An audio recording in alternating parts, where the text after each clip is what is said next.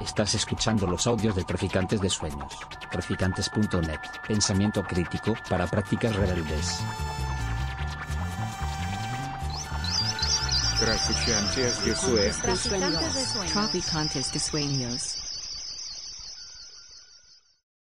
Estás en acción y Nociones Comunes, que es el espacio de formación y autoformación de traficantes de sueños, eh, un seminario que hemos organizado junto con Joan Martínez Alier, que, tendremos la como suerte de conversar con él durante estos días, tanto hoy como, como mañana, y repasar parte de su gran extensa obra y, y aportaciones.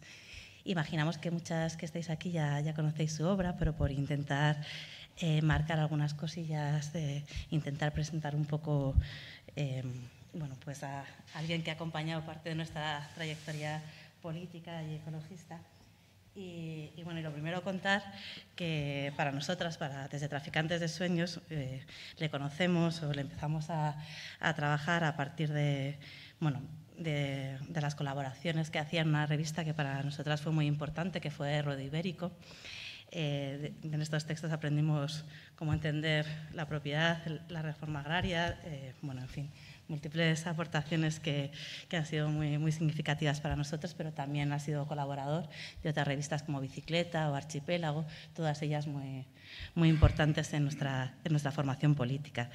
Eh, también él ha sido codirector de la revista de Ecología Política desde el año 90, fue cofundador y presidente de la Sociedad Internacional de, Ecología, de Economía Ecológica, catedrático de Economía e Historia de la Universidad Autónoma, investigador ahora del ICTA, también de esta universidad, en fin, eh, y con grandes importantes reconocimientos que no vamos a, a recordar aquí ahora todos, pero que, pasan desde la obtención del año pasado del premio Holberg, que es uno de los premios más, más prestigiosos en humanidades y ciencias y que se le concedió por la investigación pionera en economía ecológica, economía política y justicia ambiental, y por ser conocidos como eh, la teoría económica que establece, establecía los enfoques tradicionales del crecimiento económico, donde el objetivo de la investigación es mostrar que el crecimiento económico y los cambios de flujo de energía y materiales en la economía y el creciente número de injusticias ambientales son dos caras de la misma moneda.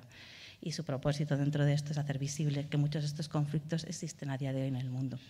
Pero bueno, también han otorgado en 2017 el Leontiev o el Premio Balzán, todos ellos de, de un importante y prestigioso reconocimiento y que también él nos apuntaba que en realidad son premios que son personales pero que por supuesto son colectivos y que se devienen de las importantes luchas y personas que han construido esa voz de la economía política y de la economía ecológica y esas eh, personas que han peleado por, por los derechos de la tierra. En, en, ese sentido también pues destacar que, la presentación que hacemos es parte de sus textos, pero también parte de, esta obra colectiva que tenemos de este lado, que para la primera sesión sería el, Atlas de Tierra, Agua, eh, Aire y Libertad, la formación de los movimientos mundiales por la justicia ambiental, y el segundo que, tenéis sobre la, sobre la Escuela de, Ecología, de Economía Ecológica y Política Ecológica de Barcelona donde ha, se ha formado una, un amplio pool de, de, compañeros y compañeras que han, bueno, que han dado voz a, todo, a, todo este, a, to, a toda esta forma de entender la, la ecología. Así súper rápidamente. En, en, este sentido, intentaremos dar también cuenta de todo ello a lo largo de, de, estas dos sesiones que hemos organizado como en dos bloques. Un primer bloque donde discutiremos más de la cuestión de la justicia ambiental en torno a uno de sus primeros libros, que es El ecologismo de los pobres, y su actualización colectiva, que tendría que ver con, con este habla de las luchas, y la sesión que tendremos mañana, más de esta memoria de, de, la ecología política, a través del libro de sus memorias, por un lado, y por otro, el compendio la, que, se hizo de la, de la Escuela de Barcelona, donde contaremos también con la, con la participación de Aleida Azmarán Alonso que, y con Marta Pascual de Ecologistas en Acción. Y nada, y luego por encuadrados mínimamente un poco esta sesión y por qué para nosotras era muy importante hacer esto, tenía que ver con dos cuestiones principalmente. Eh, por un lado, de alguna manera el texto de, o por qué revivir o por qué traer aquí el texto del ecologismo de los pobres 20 años después. En este sentido, para nosotras era muy importante eh, el camino que desde el ecologismo de los pobres o desde el ecologismo popular se abría. ¿no?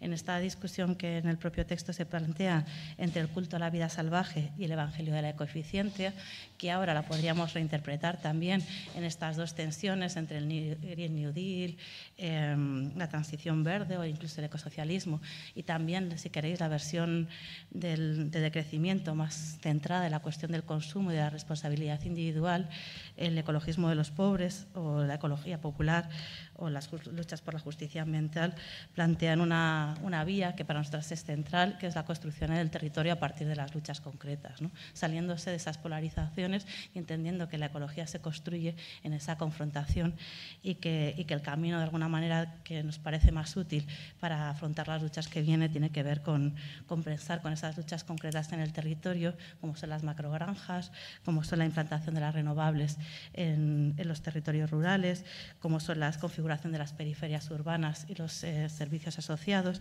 como es la, la, defensa de una movilidad para todas, en fin, un montón de, y, que, y no morir aplastadas por la contaminación y las infraestructuras que, que, la, que la rodean. Entonces, bueno, esta vía nos parecía como esencial defenderla frente a esta polarización a veces que se hace de estas dos tendencias y, y donde nosotras nos encontramos en que donde creemos que el reto de la ecología social está en, en, este, en este campo. Nos parece también en ese sentido importante reconocer que, como creemos que también hace el Atlas, que todas estas luchas no son dispersas, sino que construyen un sentido propio. Entonces, el recordar o el rememorar o el actualizar nuestra discusión a partir de estas lecturas de la ecología política y la economía política le otorgan a esta línea de pensamiento una dimensión ontológica, pero también, como se reconoce, una dimensión metodológica. ¿no? Una forma de construir los conflictos, entender el conflicto ecológico a partir de los conflictos de distribución ecológica. En, en, este sentido, y por continuar un poco con la segunda cosa que, las que nos parecía central, tiene que ver con esta dimensión que, bueno, ahora en los movimientos, nosotros la estamos discutiendo mucho y, que, y es por ello que esta sesión también se enmarca en otro curso que estamos haciendo sobre ecología y lucha de clases. Y es la discusión que, que entre los propios movimientos se está dando en torno a la cuestión de la clase, ¿no? desde las, eh, bueno, la reinterpretación desde los movimientos juveniles socialistas de la cuestión de la clase, a incluso otras interpretaciones como pueden hacer eh, las como pueden enunciar la TUR a partir de la clase geosocial, otras dimensiones donde se está replanteando este conflicto. Para nosotras también era esencial entender que el aporte que hace el, ecologismo social o la, ecología política tiene que ver con, a nuestro modo de ver, que esto bueno, ya discutiremos, eh, tiene que ver con entender los conflictos ecológicos como un conflicto de clase y, y, al final pensar quiénes son los que van a pagar las consecuencias de la crisis ecosocial. Entender que el ecologismo a día de hoy no es una unidad, sino es un campo en disputa y a la vez también es ideología de gobierno. Entonces, en ese sentido, para nosotras es fundamental pensar la, la cuestión ecológica desde la ecología desde, desde, este, desde este lugar. ¿No? Decía en parte en uno, unos párrafos de, la parte del texto del ecologismo de los pobres, que hablar hoy, citando a Purdy, que hablar hoy de ecología de los pobres o justicia ambiental es llamar la atención sobre las afecciones y desigualdades que sufre la gente más pobre, contaminación del aire, desechos tóxicos, servicios, incineradoras, que se concentran obviamente en los barrios más pobres. Para nosotros entender comprender la ecología desde este lugar y comprender qué está pasando en las clases populares, no solo de orden global, sino en, los territorios que, habitamos, con conflictos abiertos, como puede ser ahora el conflicto en el medio rural, como son otros de los muchos que, que hemos ido eh, citando anteriormente. Creemos que es necesario estar en ellos, tomar parte dentro de ellos y que a partir de estas herramientas metodológicas es la forma en la que se puede trazar el, el horizonte de acción colectiva que queremos construir. Y pensar a día de hoy cuál es ese ecologismo de los pobres, cuál es ese ecologismo de las clases populares en nuestro contexto de aquí y ahora es el reto que creemos que, que abre el camino que nos gustaría discutir con vosotras. Así que muy agradecidas de que estés con nosotras. Muchas gracias. Por... Y, y que podamos ir, empezar a pensar todos estos retos juntas. Yo creo que esto debería repartir o poner en la web, ponerlo en la web porque resume bastante las cosas que, que a mí me interesan. Yo he trabajado y que voy a comentar ahora. Como se ha dicho, primero aquí hemos puesto como una exposición de libros y de la revista Ecología Política, que hace muchos años que sale. He traído cinco o seis números y son gratuitos para los que lo quieran. Eh, eh, claro, también está en la web, pero quizá alguna gente más joven que no lo haya visto nunca, los dejaré aquí para el final que se lo lleven. Y también he traído alguna propaganda de libros y estos dos libros que están disponibles aquí en la librería. Uno es El ecologismo de los pobres en su última edición y el otro son mis memorias que están, van a estar en varios idiomas, pero de momento están solamente en catalán. porque pensé que quizá me iba a morir y quería dejarlo en catalán. Pero me dio suerte y no me he muerto. Esto hace cinco años que salió las memorias. Entonces, eh, con esto los libros que hay en esta parte no los puedo regalar, pero están los dos, están en, en internet y se pueden bajar eh, sin ningún problema. Uno no es el Atlas, sino que es un libro sobre el Atlas. El Atlas de Justicia Ambiental ha, ha llegado mañana o pasado, esta semana, a las 4.000 fichas.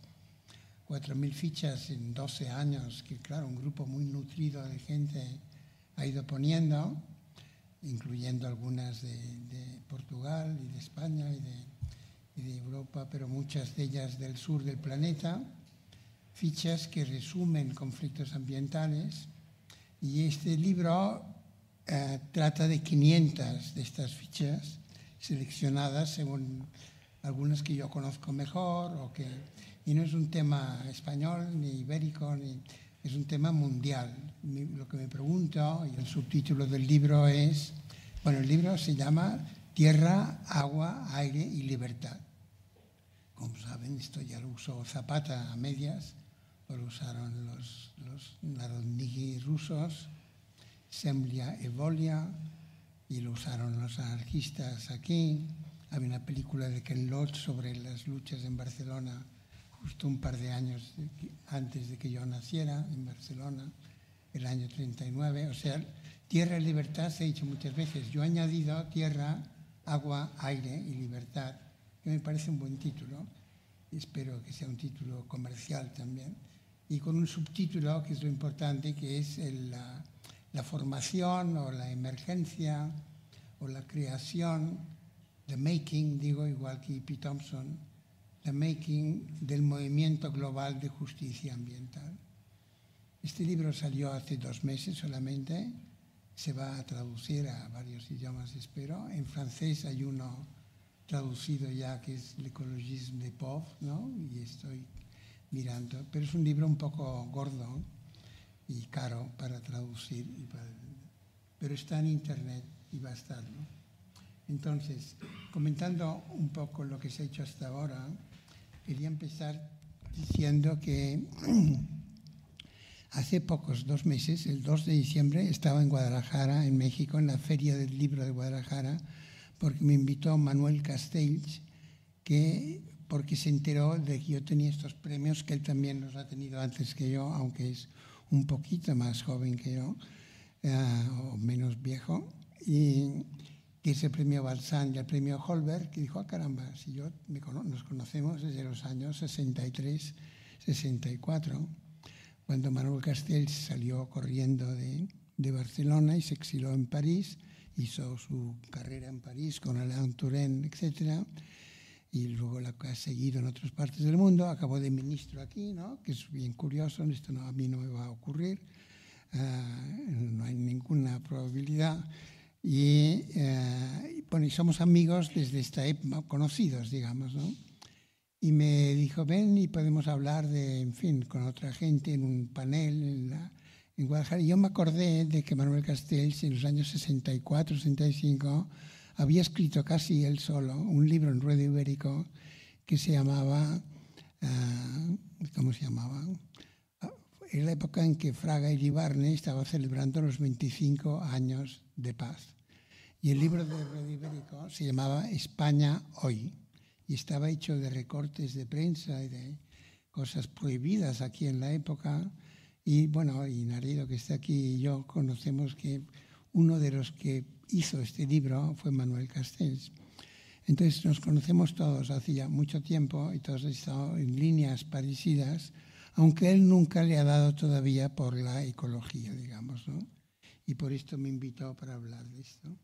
Pero yo quería decir algo más de ruedo ibérico, porque, o sea, quería hablar, pero solo cinco minutos, de mis primeros 35 años, digamos. Porque cuando murió Franco yo ya tenía 35 años. El hombre no se acababa de morir de ninguna manera, pero finalmente se murió. Y durante estos 35 años nos dio ya tiempo para hacer varias cosas, aparte de, salir del país eh, lo más pronto posible o de vez en cuando por lo menos. Y con Naredo, por ejemplo, escribimos bastante en la revista de cuadernos de Ruido Ibérico. Y una cosa que quería decir y que sale en mis memorias, toda una página, que no la voy a leer aquí, que yo el año 30 y, el año 1974 o 5, con Franco todavía en vida, escribí un artículo en Radio Ibérico con iniciales, sin poner mi nombre porque estaba en Barcelona ya, y preguntaba quién amnistiará, amnistiará a los amnistiadores no se refiere para nada a la actual amnistía ahora en Cataluña, que es otro tema.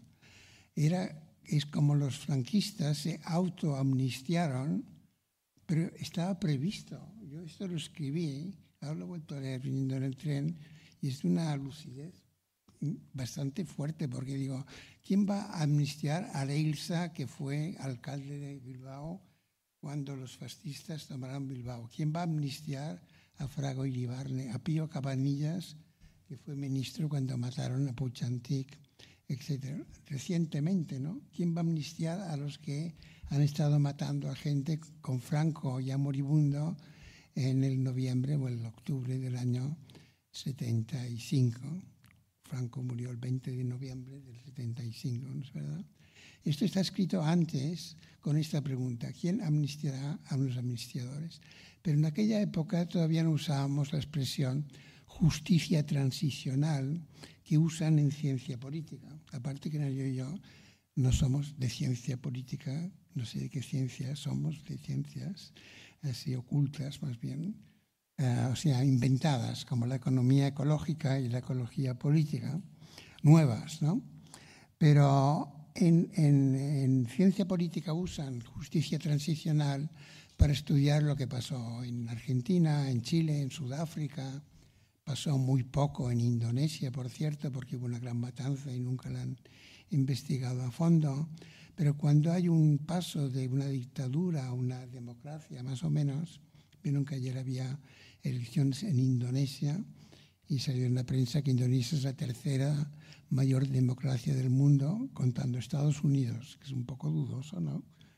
La segunda la India, que es un poco dudoso, la tercera Indonesia, que es muy dudoso que sea una democracia, pero tienen elecciones a presidente y ayer tuvieron.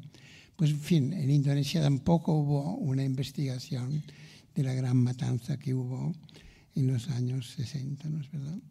Interna, política, ¿no? De, de comunistas en aquella época. Fueron muertos millones. Entonces, esto era justicia transicional, es algo que nunca discutimos porque la palabra no estaba ni la podíamos haber inventado, pero la inventamos.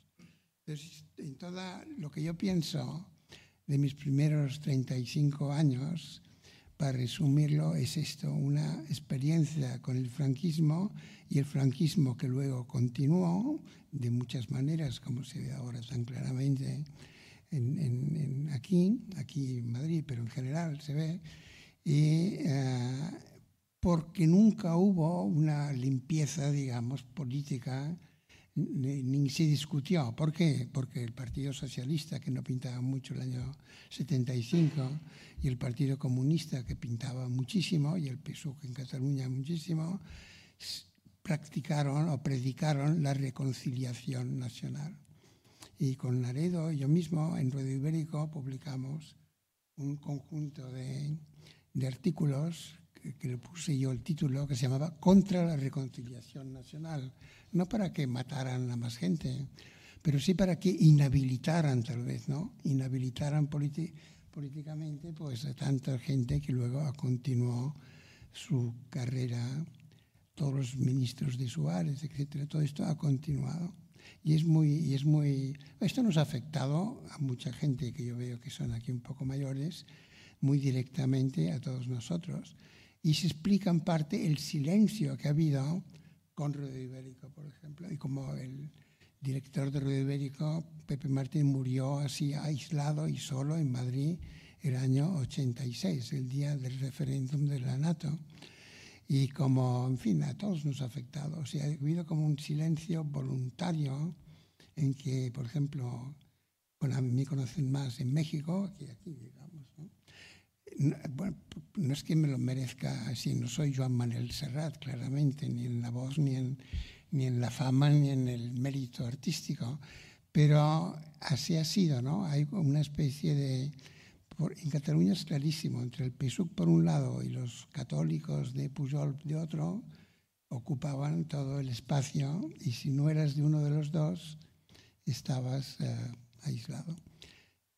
Da lo mismo porque afortunadamente el mundo es ancho, a veces es ajeno, pero a veces no, a veces es ancho y próximo.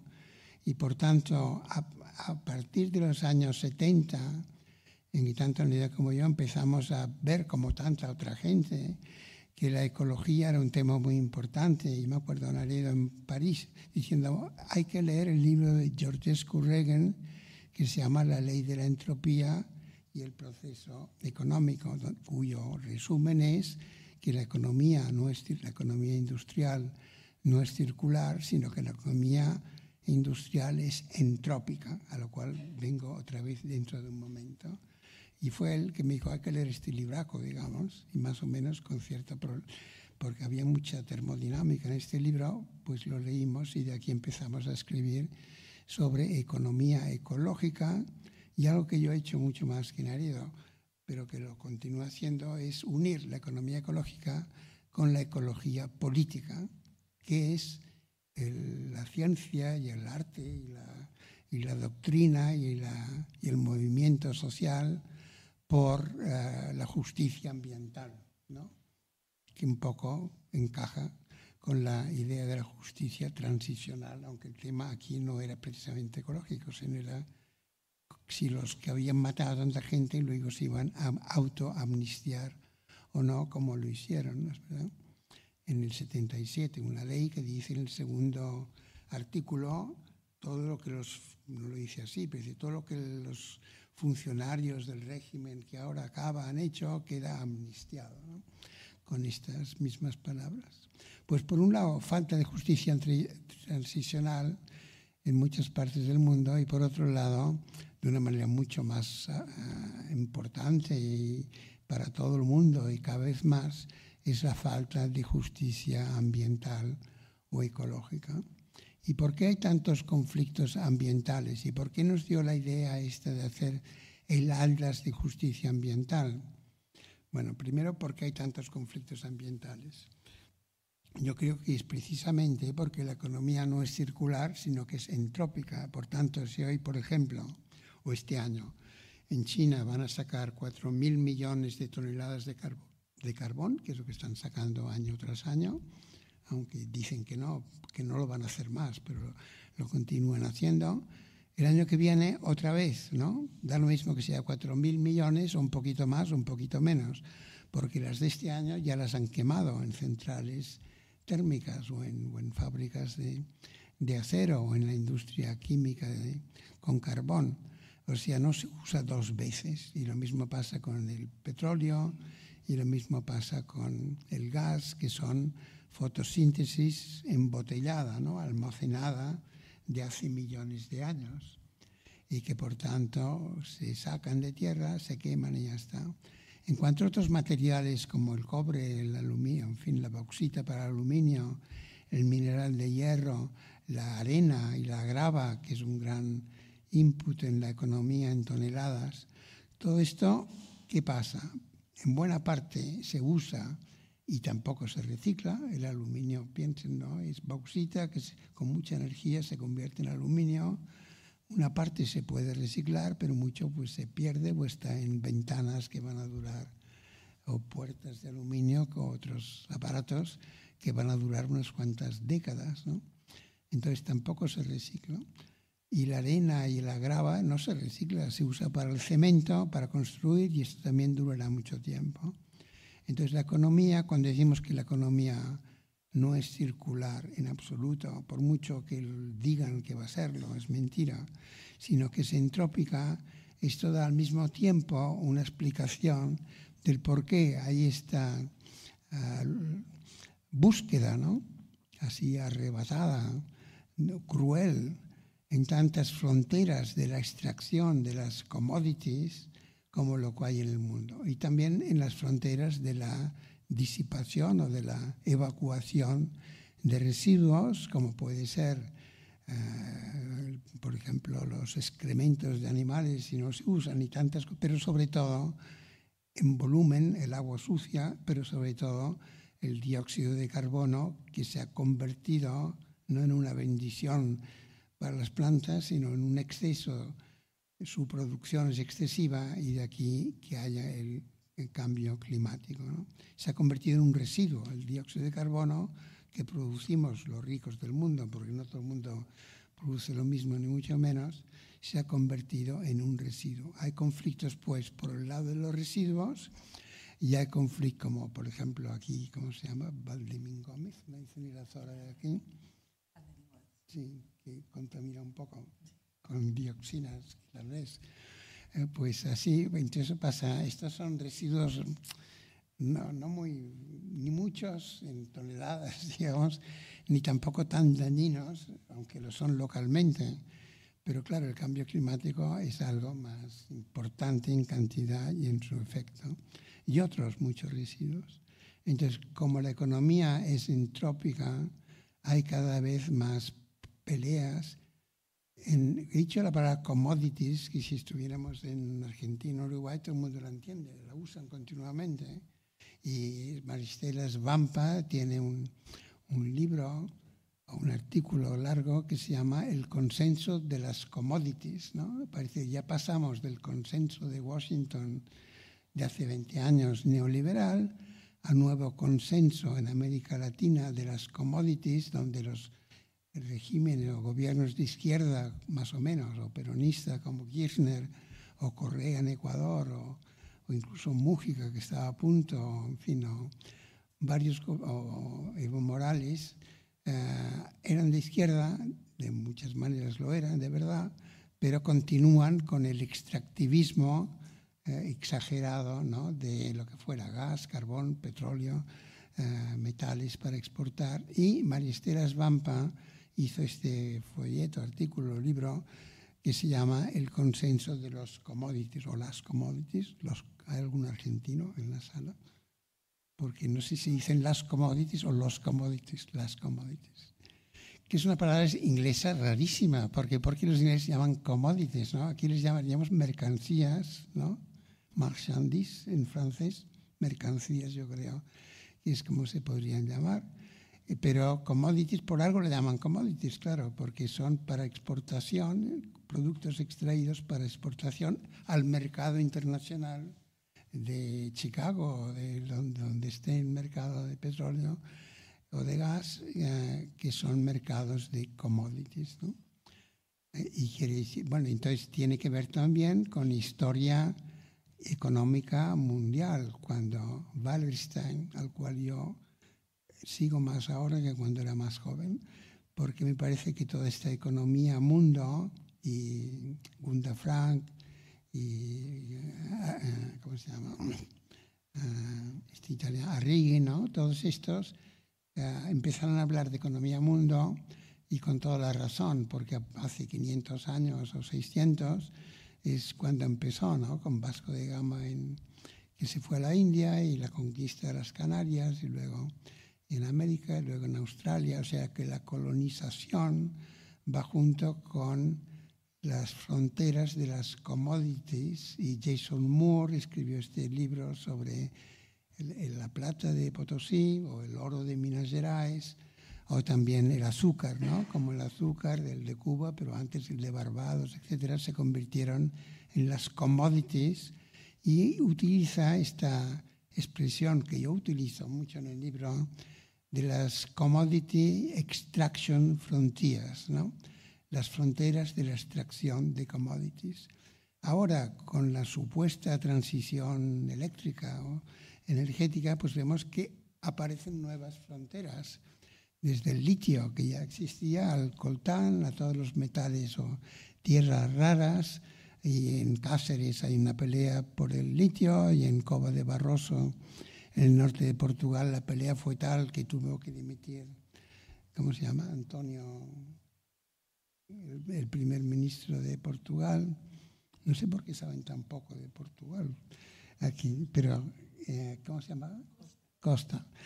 Perdón, que sabes poco de Portugal, pero a mí me parece que habría que saber más de Portugal, como esto, que en toda la frontera está lleno no solo de conflictos por el agua de acá que va a Portugal, por los ríos, no solo por Almaraz, con pancartas que pone fechar Almaraz, que yo las he visto, y con otros casos que la invasión de los eucaliptos en los dos lados que cada vez se van a quemar más, sino también con esta minería no solo de cobre, ¿no? la franja política, sino de litio que llevó a la dimisión de Antonio Costa. O sea que a veces las peleas ecologistas llevan a las peleas políticas porque le acusaron de corrupción, que yo creo que seguramente no es el caso, pero que algo hubo, alguien hubo corrupto para dar una concesión a una empresa australiana seguramente, no recuerdo.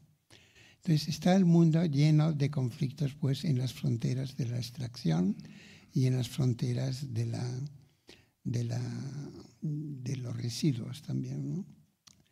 Y esto es de lo que hablaba mi libro, del ecologismo de los pobres, de hace ya, como dijo Almudena, 20 años, del año 2002, y se han hecho varias ediciones. Y, eh, yo hubiera puesto ahora el título El ecologismo de los pobres y de los indígenas, por lo que voy a explicar ahora. Porque precisamente muchas de estas fronteras de la extracción, no en Cáceres, la montaña de Cáceres se llama, donde quieren sacar el litio, ni en Cova de Barros en Portugal. Hay indígenas en sentido, hay gente local, pero no son oficialmente indígenas, digamos. ¿no? Pero uh, en el mundo sí que hay indígenas y las Naciones Unidas, en fin, hay como una, una revival, una resurrección de los indígenas. Yo creo que en parte viene porque les están apretando donde no les habían apretado, les continúan apretando. Claro, cuando hubo la conquista de América sabemos lo que pasó, que murió el 80-90% de las enfermedades traídas, ¿no es verdad? Y en Australia igual, en Hawái igual, fue algo que ocurrió y no se pudieron defender mucho. Pero poco a poco y con el tiempo, sus descendientes, como vemos con los nombres también, ¿no? En este libro hay un capítulo sobre el Ártico. Y el Ártico está lleno de, bueno, lleno de gente, no, está con poca gente, ¿no es verdad? En el Ártico, porque hace mucho frío, por encima de 66 grados de, latitud, pero los pocos que hay, muchos son indígenas, pastores de renos o de calibús, o pescadores, y se pelean contra empresas rusas para, por el níquel o por el gas, ¿no? en Yamal o en Guidian, el norte de todo, donde está la empresa Total Energies francesa haciendo negocios con Putin para sacar el gas y para traerlo para acá. Para acá no, pero para por acá, cerca. Y está lleno de indígenas que protestan en el Amazonas también y en muchos sitios. Por ejemplo, yo conozco bien Ecuador y en los últimos 20 o 30 años o 40 en Ecuador, de lo que los españoles llamaron elegantemente jíbaros, que quiere decir perro salvaje, que era un grupo que los antropólogos lo llamaban así todavía hasta hace poco, es donde Philippe Descola ha estudiado a los, a los Achuar, ¿no es verdad?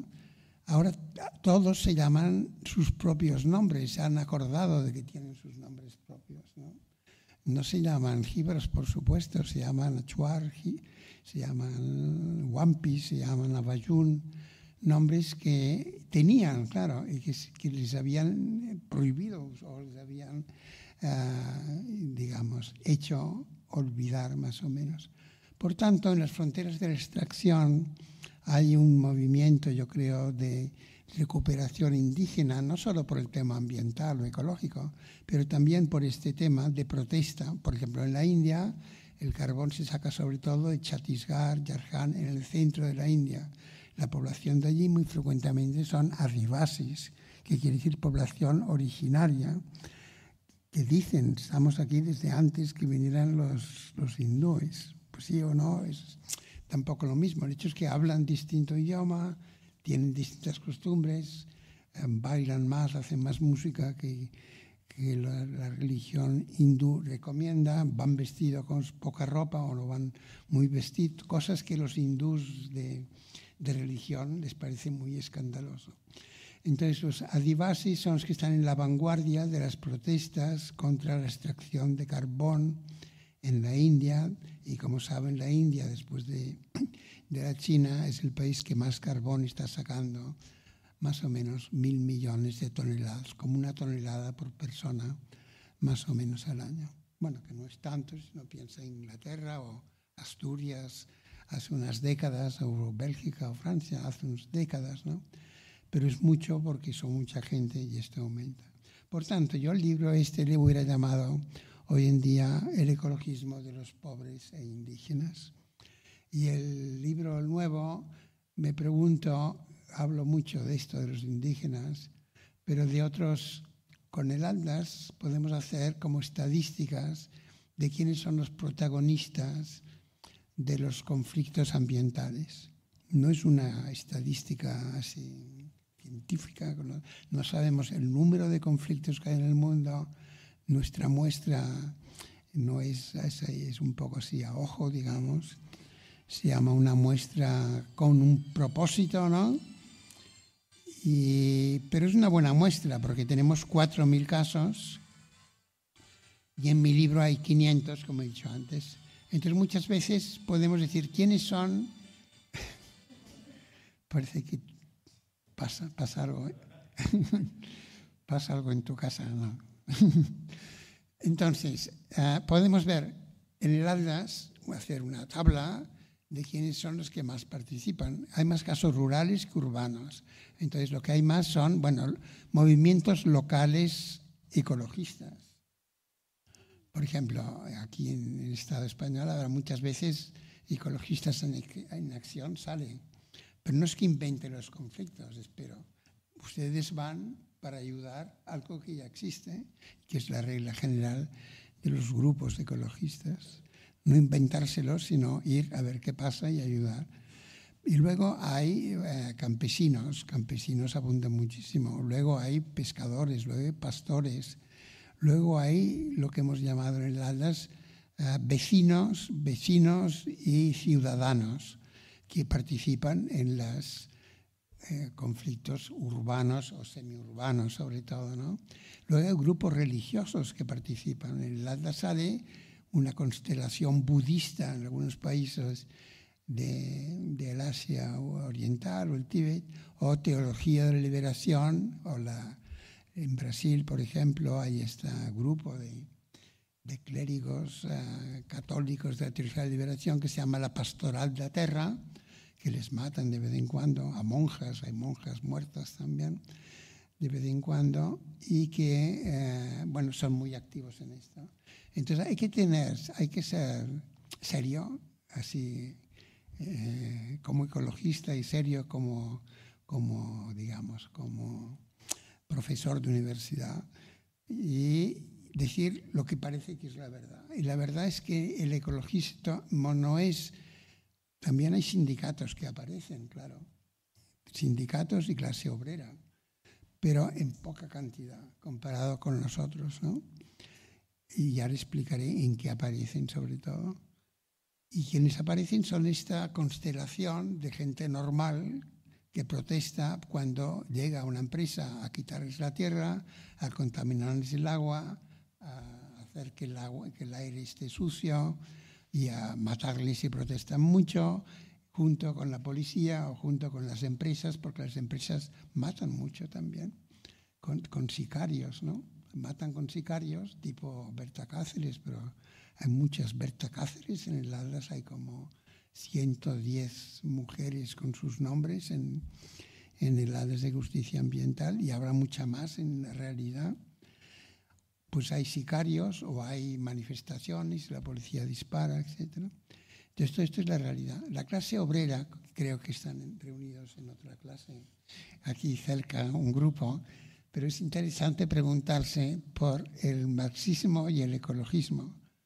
La clase obrera existía antes de Marx, fue al revés. Marx dijo, tanta clase obrera, vamos a hacer una teoría de la clase obrera, porque ya había sindicatos y había, ¿no? The making of the English working class va como 80 años antes de Marx, el libro de E.P. Thompson, ¿no?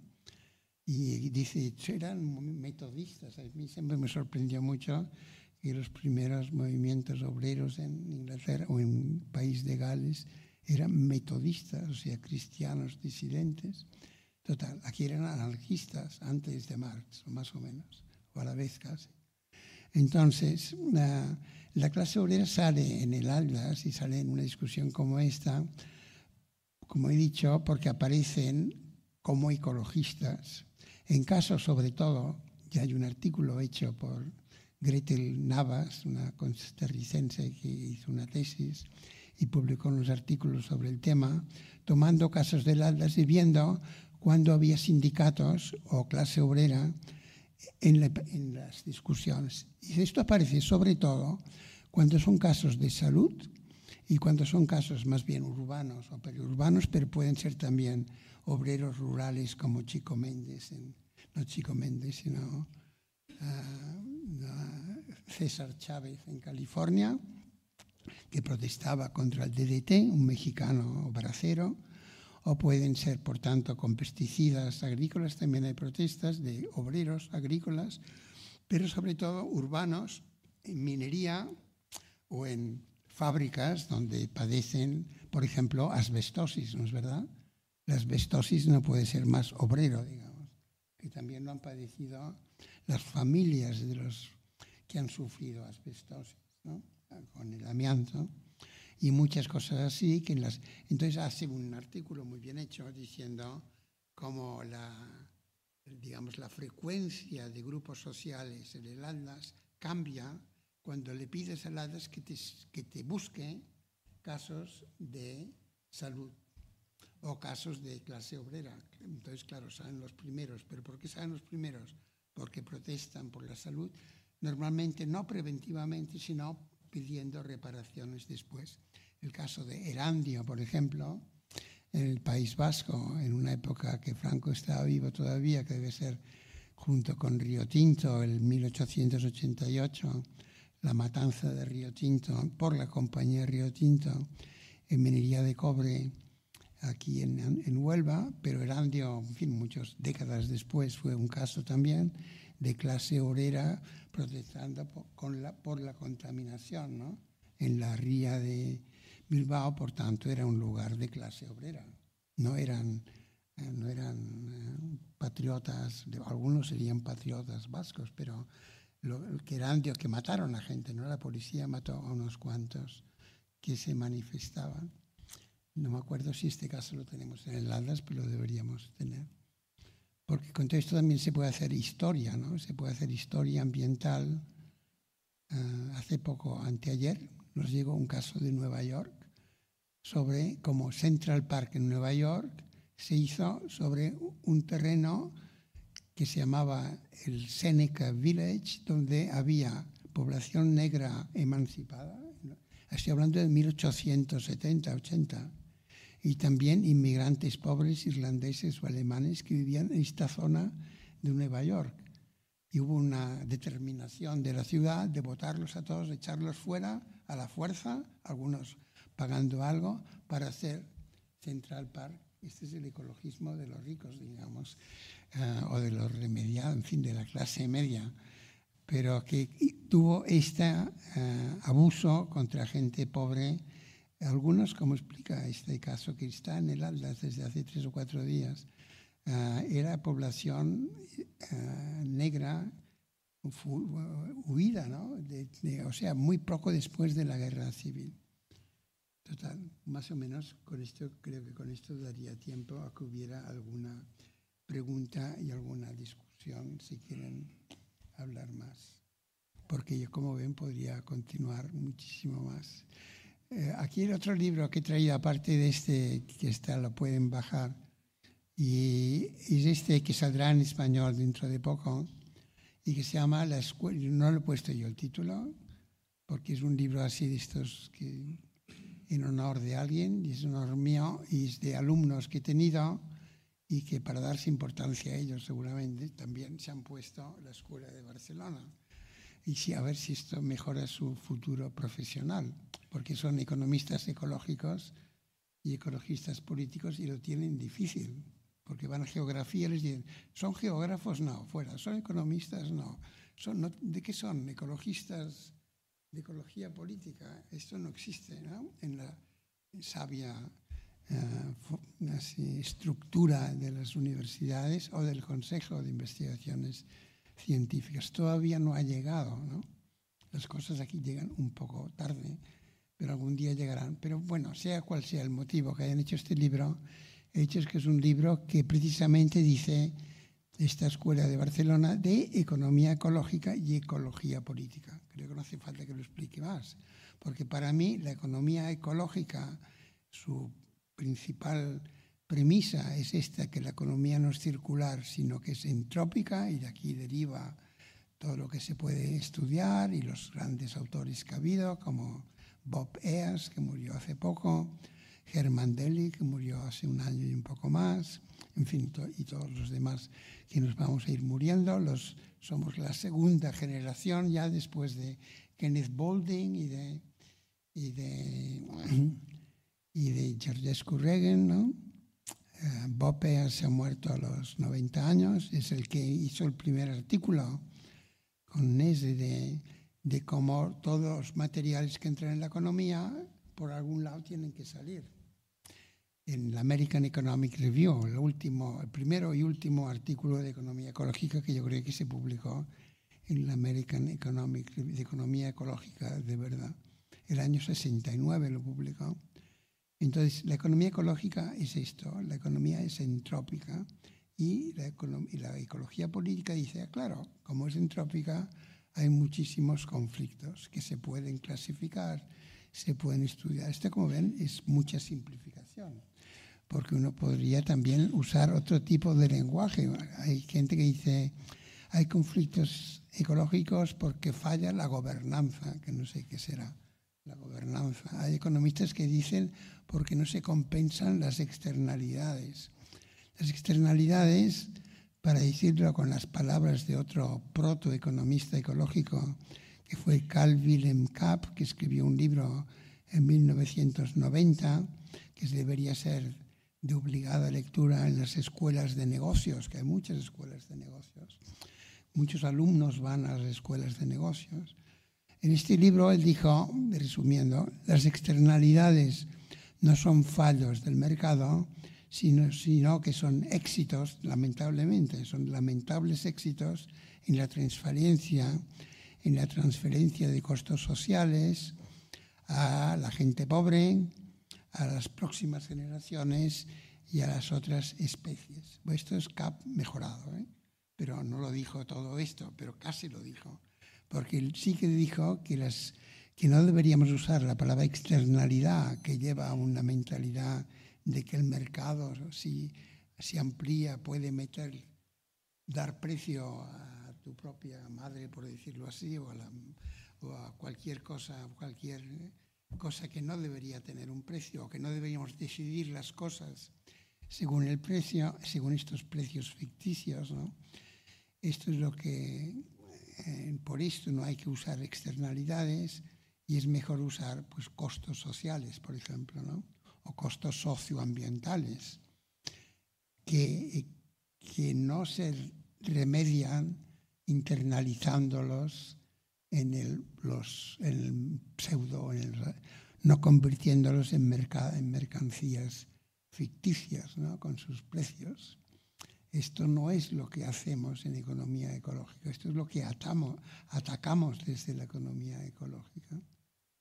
Y esto va junto con esta idea de que la, la ecología política, al estudiar los conflictos, le da un complemento más práctico, más, más sociológico, ¿no? más de politología o de, de, historia de movimientos sociales, por ejemplo. ¿no?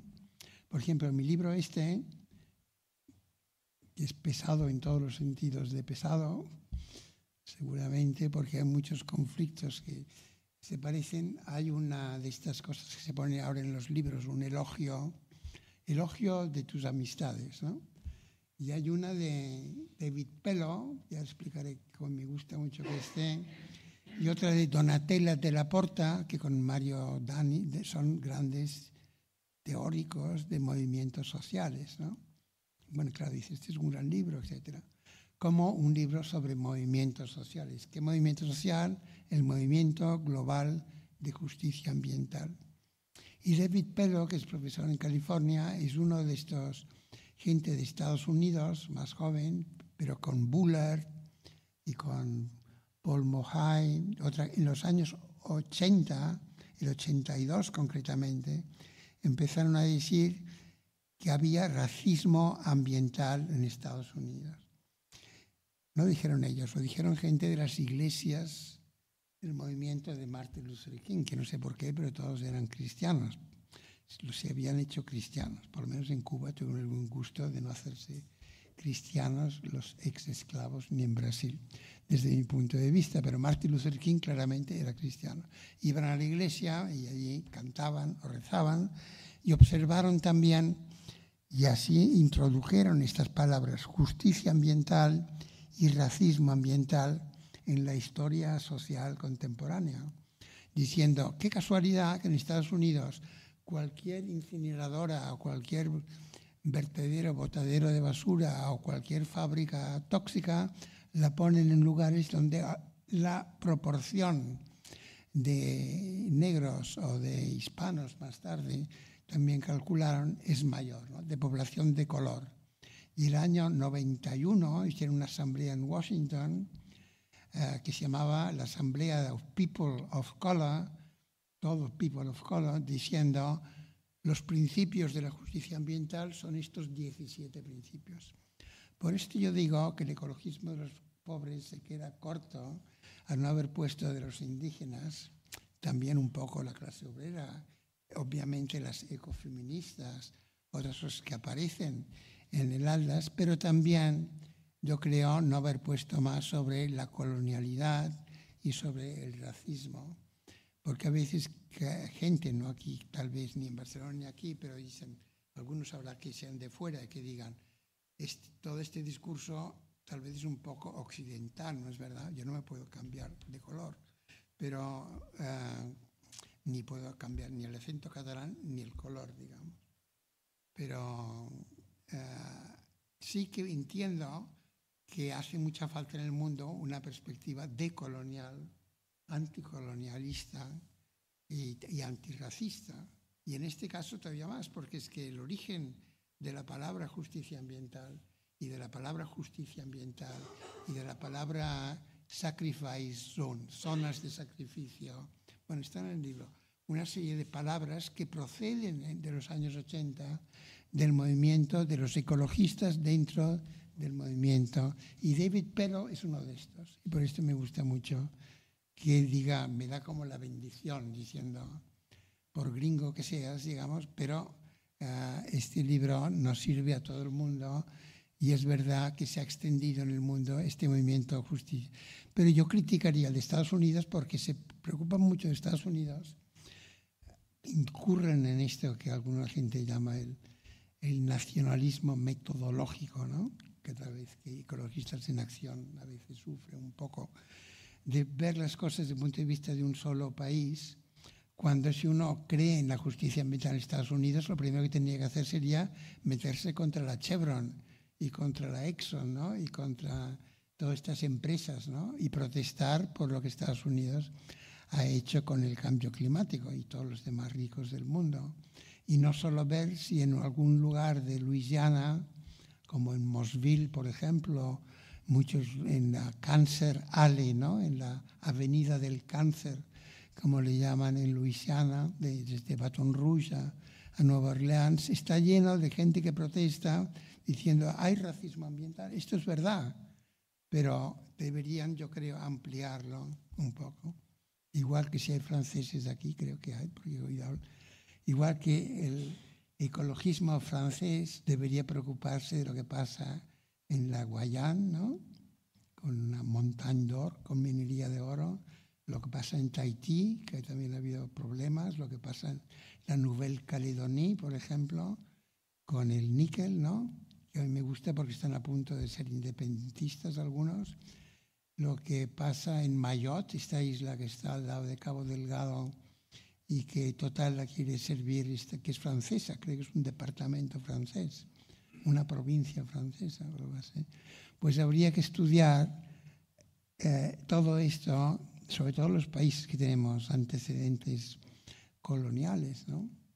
pero a nivel mundial y verlo como un movimiento mundial de justicia ambiental. Y, por ejemplo, si se hace un mapa que está por hacerse, de Francia de conflictos ambientales, claro, había muchos mapas, muchos, algunas protestas antinucleares, ¿no? Hay muchas protestas de muchos. Ahora hay un grupo que se llama Le Soulèvement de la Terre, ¿no? Que me parece muy bien, contra la Farge, ¿no? Que es una fábrica de cemento. Y hay muchos motivos, pero estaría bien que se acordaran de las colonias, digamos, ¿no? Y de la historia, por ejemplo, Mururoa, donde se echó bombas atómicas, que no sé de quién es Mururo ahora. Igual son independientes y se han dejado los residuos nucleares allí para de recuerdo. Bueno.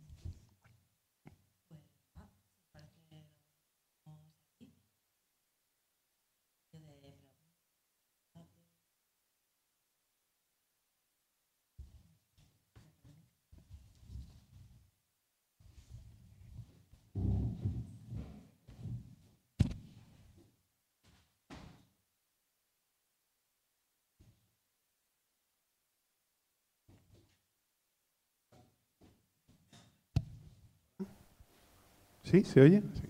Bueno, era una, noticia que a lo mejor no sabéis, pero que es un homenaje a vuestro trabajo, tanto al de José Manuel como al tuyo, que en, el nueva, en la nueva ley educativa, en el decreto de enseñanzas mínimas, hemos conseguido, con bastante esfuerzo, introducir el concepto de economía ecológica. O sea, en la economía de bachillerato de la nueva ley aparece la economía ecológica como tal. Es un agradecimiento a vuestro trabajo.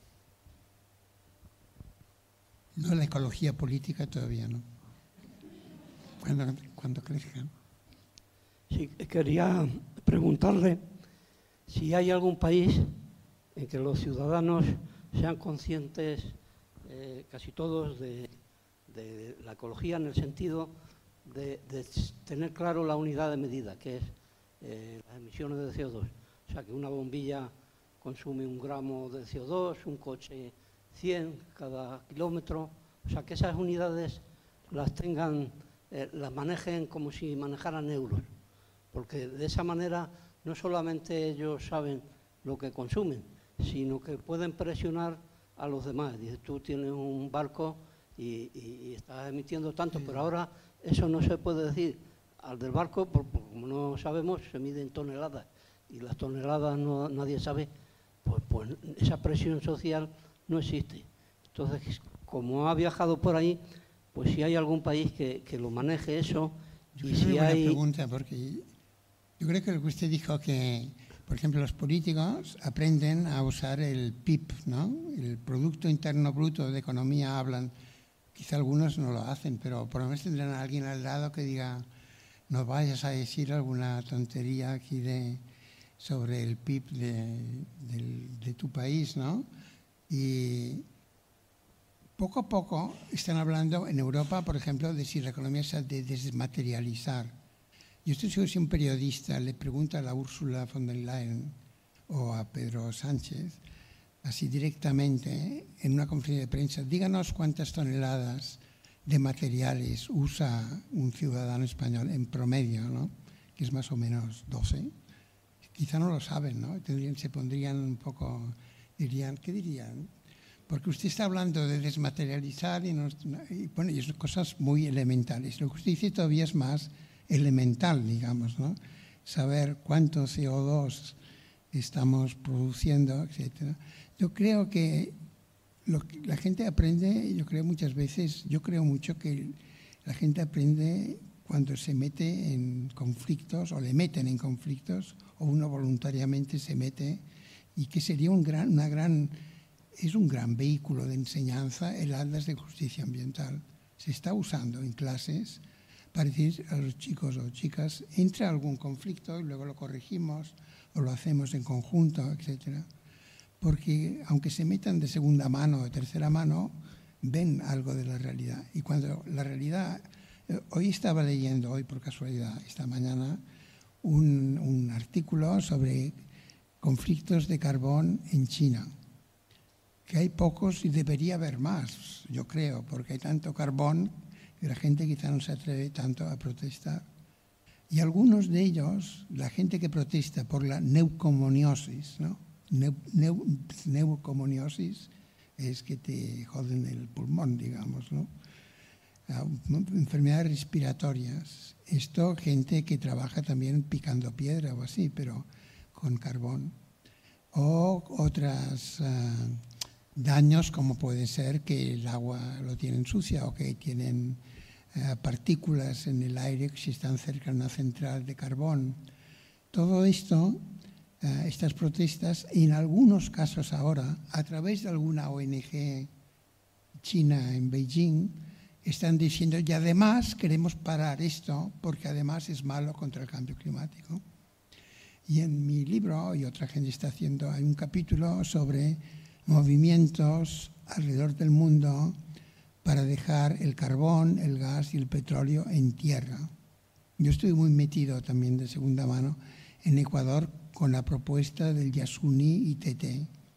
Y allí aprendimos todos cuántas toneladas de dióxido de carbono se iban a dejar de producir si se dejaban 850 millones de barriles del petróleo en el tierra, en este parque nacional en Ecuador, que algunos quizás se acuerdan de esto, y que Correa, en mi opinión, boicoteó. Hizo ver que estaba a favor, pero lo boicoteó mientras Alberto Acosta y otros lo propugnaban.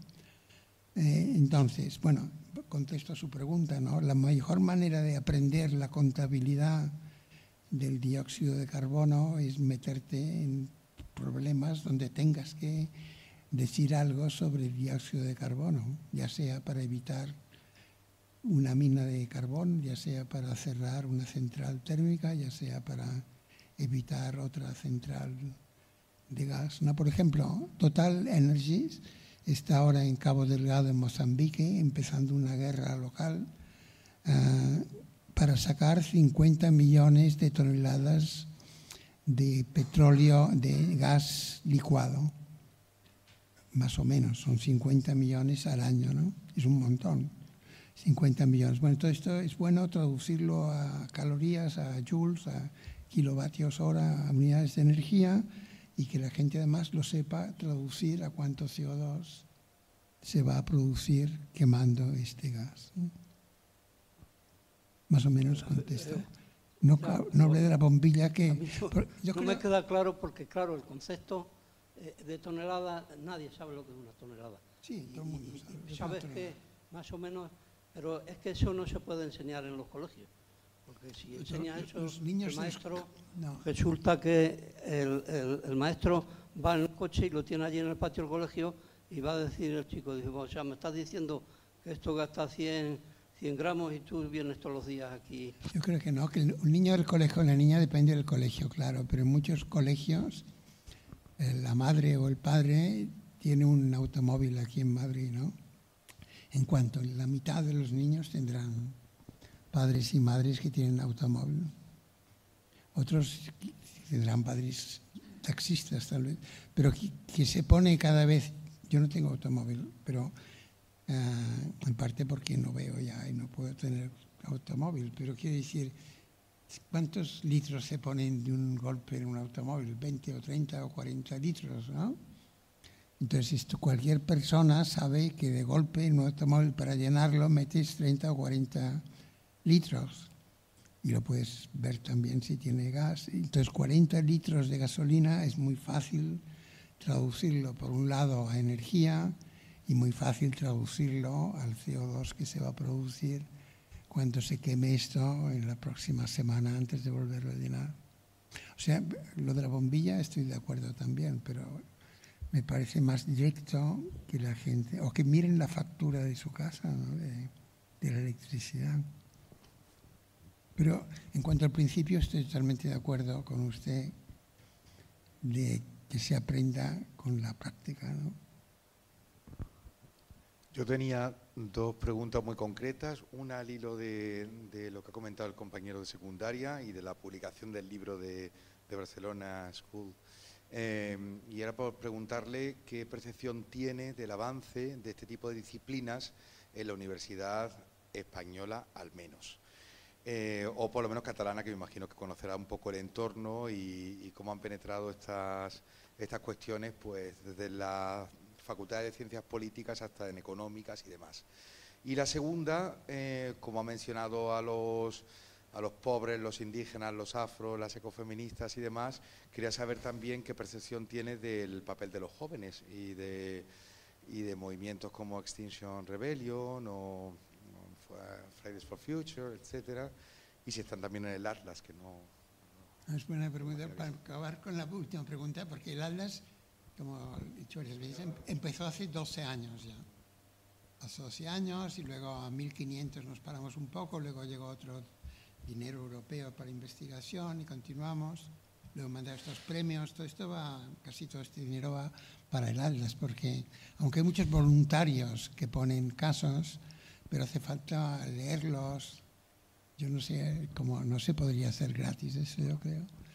Pero aparte de esto, entonces tiene 12 años y al principio nos olvidamos de poner niños como participantes y solamente nos acordamos hace 4 o 5 años. Claro, esto estropea un poco las estadísticas, porque si vas cambiando lo que pone la, la ficha, pues, pero claro, ahora hemos puesto niños, ¿no? Niños y periodistas que también nos habíamos olvidado y que pues, desde luego son muy importantes para periodistas que muchas veces son en lugares del mundo son activistas periodistas ¿no?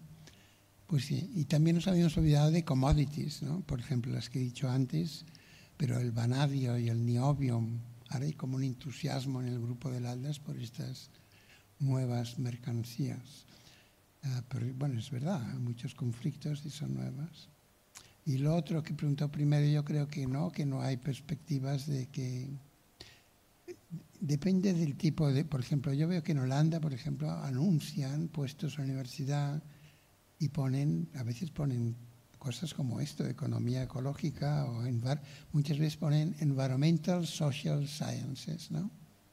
Ciencias socioambientales, que es lo que ha venido a reunir economía ecológica, ecología política, sociología ambiental, que ya existía ecología ya política, como se llama, diversas ramas, y luego otros que ponen Environmental Humanities, que me parece bien, pero me parece mal que nos empecemos a dividir mucho también, que quiere decir historia ambiental y quiere decir el arte, ¿no? Arte, arte, cine, ¿no? Documentales, obras de teatro, ¿no? Hay una muchacha de aquí en Madrid, se llama María Eras, que vive en Barcelona, y es de este grupo, ya le dieron un Ramón y Cajal, se llama, cinco años un contrato, y ella lo que hace es teatro ambiental. Mundo está sorprendido de la inteligencia de los dictaminadores que le dieron esto. Y, o sea, sí, es verdad que avanza, pero muy despacio, avanza muy despacio, porque, bueno, porque lo más fácil es decir, porque cuando se dejó de explicar derecho canónico y escolástica, en España, pues seguro que hace poco, digamos, ¿no? Y cuando empezaron a explicar lógica empírica o matemática, pues en los años 50 ya tenía 30 años. O cuando llegó Adam Smith aquí, pues un poco tarde. O sea, todo llega tarde. Pero aparte de que llegue tarde, hay como una oposición que no es solo gremial, ¿no? Por ejemplo, los geógrafos se dividen en humanos y los otros llamo inhumanos. que son los físicos, en vez de haber aprovechado que hacían geografía y, y ponerse juntos, porque como un geógrafo humano no va a contar calorías y energía y cómo no va a decir que no le interesa la geología y la tabla periódica, si la tabla periódica está entrando entera en la economía hoy en día, ¿no? Entonces hay esta especie de gremialismo uh, que, que, debería ser prohibido, no sé qué debería hacerse, o sea, las autoridades, los rectores, suponiendo que manden, deberían impedir esto y decirle estudien, lo, no se van a quedar atrasados, ¿no? Solo por el atraso habría que hacerlo. Pero es difícil no sé si es solo el gremialismo, hasta hace muy poco, hasta hace cinco años, era elegante negar el cambio climático. ¿no? Era economista, Salai Martín, que es un gran economista en Harvard, en Columbia University, separatista catalán, o sea, tiene muchas virtudes, separatista catalán y está en Columbia University, pero es un fanático, era un fanático contra el cambio climático porque le estropeaba sus modelos de crecimiento económico que había hecho con solo y con barro, etc. Entonces hay mucha, bueno, sí, una mezcla entre gremialismo y, y, no querer ver la realidad porque se estropea. Por ejemplo, historiadores, yo hasta no entiendo por qué no se mete más en historia ambiental, porque los historiadores y los antropólogos en principio tienen que saber de todo, que es difícil ¿eh? saber de todo, pero no tienen, no tienen prohibido. Hubo una antropología energética muy interesante en los años 60 con Roy Rapaport, por ejemplo, y otros grandes antropólogos famosos. Luego esto quedó de lado porque los antropólogos empezaron a estudiar discursos. Venga a estudiar discursos sobre discursos. Bueno, que les aproveche, digamos.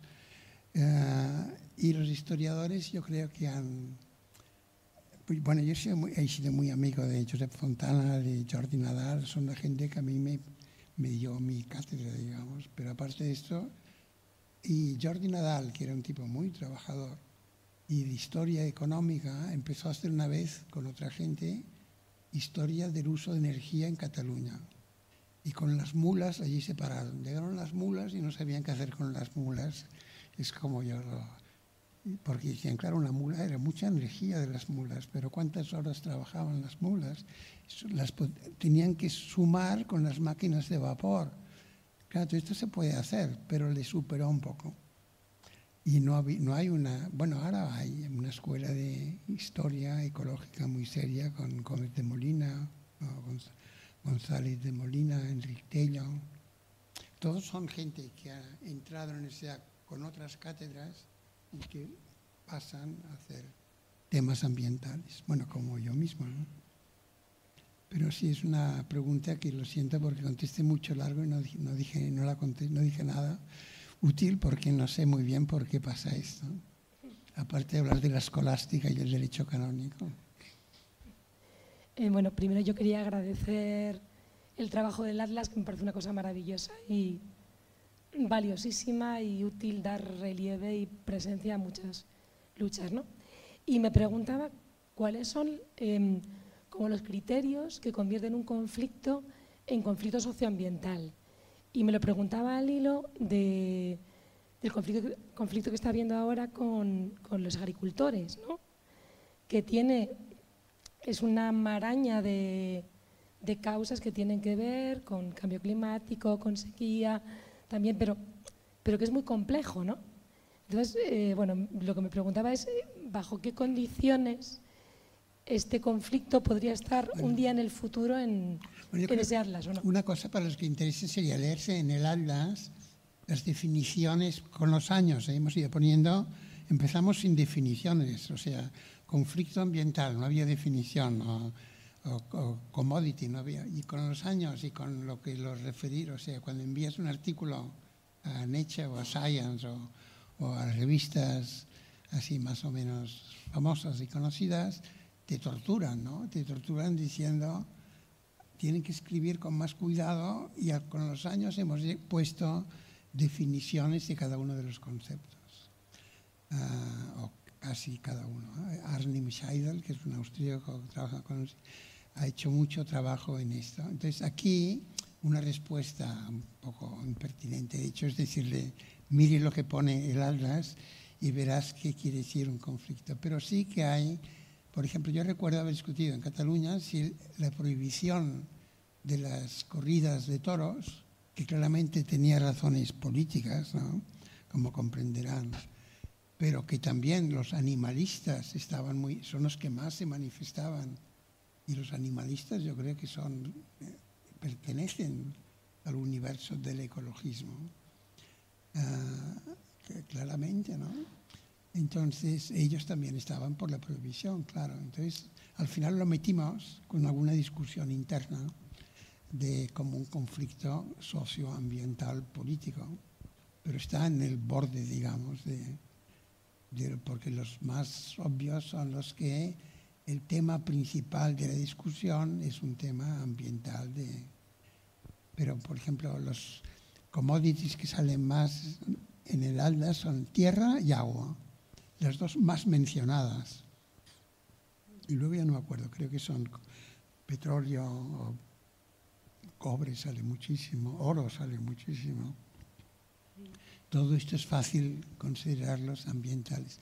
Con las reivindicaciones de los, porque yo he leído, bueno, he escuchado ahora estos días, una líder en Cataluña que se llama Laura Argil, y dijo, nos están calumniando diciendo que nosotros protestamos porque no nos permitirán poner pesticidas.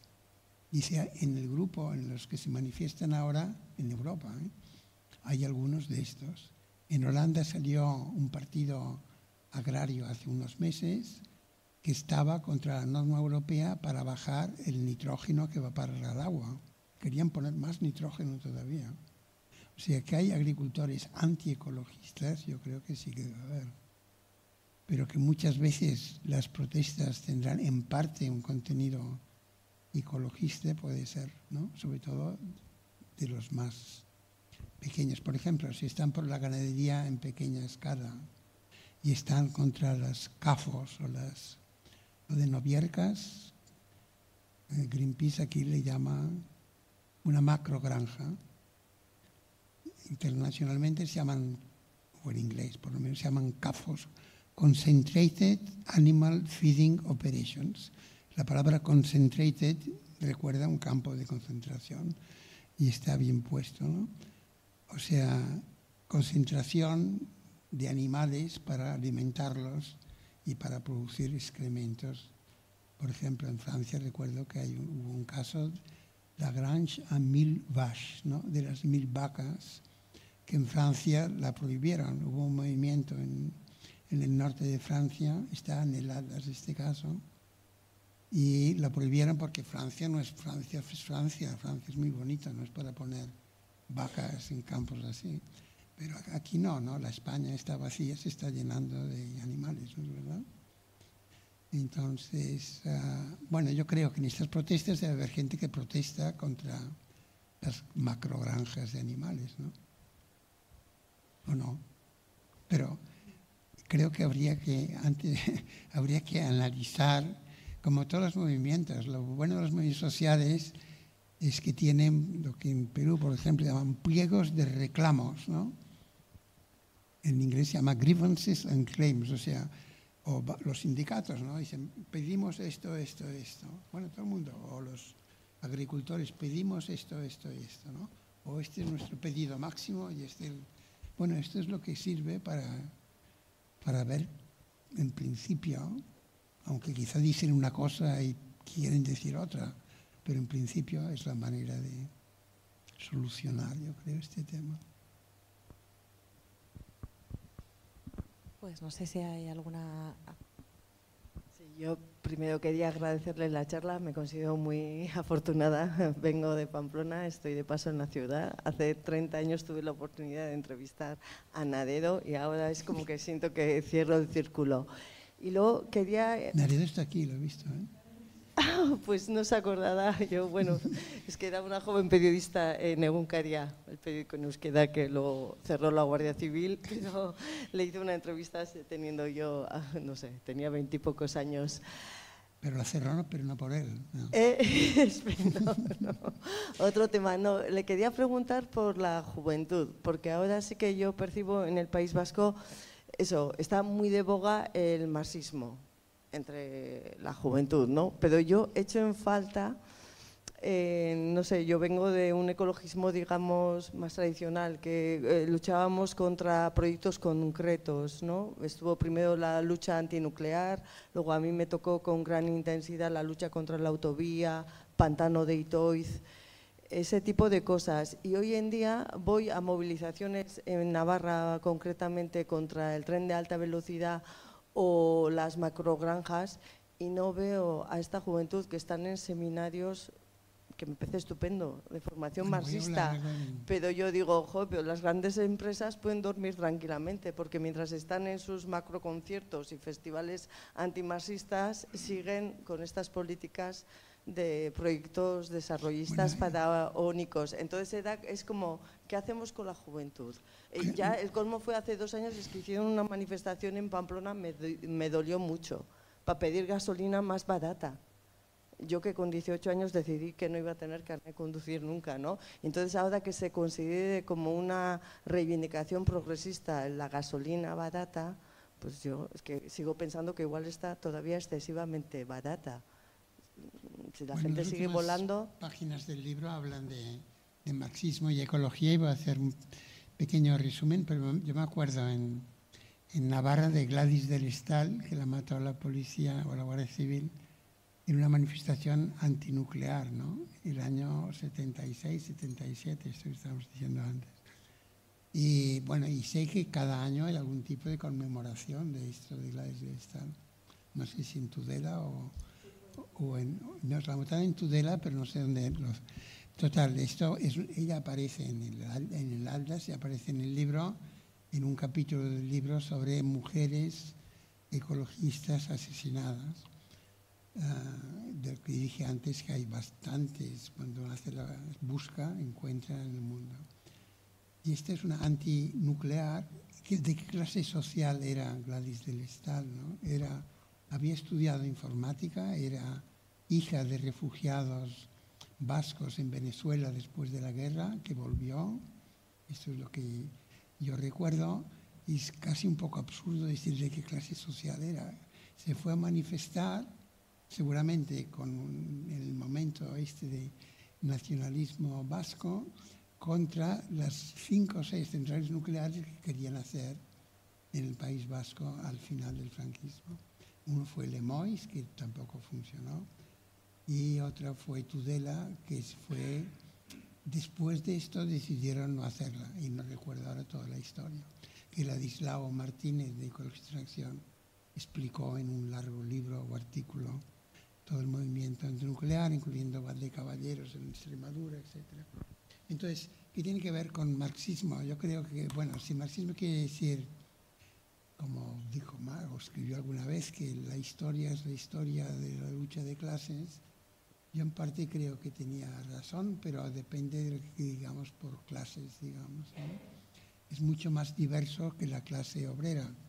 Entonces, más claro, hizo un modelo de economía, como Ricardo lo había hecho, o los economistas simplifican haciendo modelos, en que había la burguesía, el proletariado, la plusvalía, el proletariado que protestaba, y cómo la tasa de beneficio iba a bajar, todas estas cosas que se estudian todavía y que son interesantes. Pero no identificó el tema ambiental. Yo creo, hay una, una historiadora turca, kurda, que ahora está en Barcelona, Zera Yassin, que está por publicar un libro sobre la British Petroleum, cómo llegó a Mosul, a lo que ahora es el norte de Irak, ah, el año 19, cuando se hundió el imperio otomano. otomano y la British Petroleum empezó a decir, ¿qué hay que hacer aquí en Arabia? Pues un ole- oleoducto por aquí, otro por aquí, esto en Siria, esto en Líbano. Dibujó toda la geografía política con Kuwait, con los Emiratos Árabes. Esto está en el archivo de la British Petroleum en Warwick, en Inglaterra, University.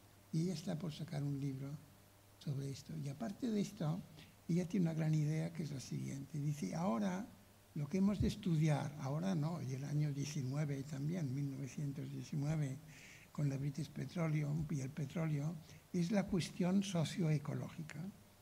La cuestión socioecológica se superpone o se solapa con la cuestión social, que por ejemplo, eh, bueno, sería lo de Erandio, que era ecológico o social, las dos cosas, ¿no? O, por ejemplo, la huelga de la canadiense en Barcelona el mismo año, el 19, y el Noy del Sucre, las ocho horas, que ganaron las ocho horas, esto era la cuestión social. Hasta había una encíclica que el Papa hizo sobre la cuestión social. Los papas es como la universidad, a los 40 años se dan cuenta que algo pasa y sueltan una encíclica. Esta se llamaba Rerum Novarum, sobre cosas nuevas, y no vamos a... Luego dice, hay la cuestión agraria, y había la cuestión agraria, la reforma agraria en Andalucía, que Franco se levantó para evitarla, por ejemplo la cuestión de Zapata que acabó mejor, tierra y libertad en México. Luego hay la cuestión eh, colonial, ¿no? Gandhi y todo el colonialismo en África. Hay la cuestión racial que va muy unida con esto. Hay la cuestión urbana, con un libro de Manuel Castells precisamente, del año 72 y que está totalmente vigente en Madrid. ¿Quiénes son propietarios? ¿Quiénes son quiénes son inquilinos, quiénes son, viven en la cañada real, todo este tipo. Esto es la cuestión urbana, pero tiene mucho de ecológico también.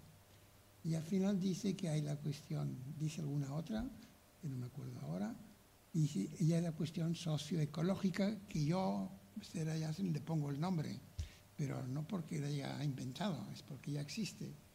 Primero hay los movimientos y luego hay las cuestiones y luego hay los libros así funciona. No es que Marx escriba un libro, no. Había sindicatos, había protestas y había gente que participaba, había la internacional que se pelearon entre ellos por culpa de Marx, yo creo, echaron a los anarquistas, etc. Y todo esto fue prosperando y ahora está un poco de baja en muchos sitios. Pero existe, nunca ha habido tantos obreros industriales en términos absolutos como ahora, si uno cuenta la India, Bangladesh y China. El número ha crecido, la potencia social no. Entonces yo creo que esto es muy útil. Yo esto lo leí hace pocos meses y estoy entusiasmado con esta visión porque se solapan. Y esto encaja también una palabra que se está usando en todas partes, también aquí, que es interseccionalidad, que viene otra vez del movimiento ah, contra la discriminación negro de Estados Unidos, ¿no? de Kimberly Crenshaw, una jurista, que dijo, la gente no solo tiene una identidad, ¿no? tampoco puede tener todos. Yo no puedo ser una feminista negra de Estados Unidos, por mucho que me pinte. No, imposible, digamos. Pero puedo tener dos o tres identidades, quizás, ah, sociales, quiere decir, ¿no? mucha gente tiene una sola, o sea, es pobre gente, ¿no? Pero entonces esto es muy interesante y esto es lo que se llama, entiendo yo, interseccionalidad, ¿no? Hay este poema de María Marcén Marsal, una poetisa catalana que se murió joven, que, se llama, lo encontrarán fácil, dice, dice, yo soy tres veces rebelde, porque de clase baja del campo, era del campo de Lleida, de clase baja, de nación oprimida, dice, y qué más, y bueno, y mujer, lesbiana, era una lesbiana así, eh, pública, ¿no? Y murió a los treinta y pocos años de enfermedad. Entonces, eh, tenía estas tres identidades. Yo creo que interseccionalidad quiere decir esto. Entonces, es muy importante para toda la discusión del movimiento global de justicia ambiental y para preguntas como esta. ¿Ustedes se manifiestan como agricultores o como ecologistas? Bueno, algunos son, es difícil de contestar, pero otros no. Interseccionalidad. Yo esto lo he aprendido, yo cada año aprendo algo todavía, por esto tengo ganas, no quiero morirme muy pronto porque está todo muy interesante. Pues tenemos dos preguntas que nos han hecho online, que las puedo leer. Eh, la primera es si podría explicar mejor cómo encaja el decrecimiento con la economía ecológica. Y la segunda es bastante más larga, que voy a intentar leerla un poco rápido. Eh, dice, primero de nada, celebrar el título de su nuevo libro, pues soy de Morelos, un lugar en el que nació Mileno Zapata, donde el lema es, de este estado es tierra y libertad. Segundo, retomando el ecologismo de los pobres, su crítica al supuesto posmaterialismo, le escribo, bueno, y me llamo Nicole, le escribo desde el centro de México, de entrada para que el regreso de la extracción de materias primas y la conformación de nuevos cercamientos para dicho fin. Entre las sexenios de Calderón y Peña Nieto se, se concesionaron más hectáreas en México para la extracción de, de minería que el total de las hectáreas explotadas durante los 300 años de la colonia es fundamental que tomemos esto en cuenta, la escala del despojo sin precedentes, en función de la necesidad del mercado. México es un espacio en el que se expresa con claridad estos procesos, pero donde se suma la, la, presencia del crimen organizado, el asesinato y la desaparición de las defensoras y defensores del territorio y los movimientos de resistencia que ya no buscan salvaguardar el Estado, sino que se, lo, que se oponen. es que pues, era esto.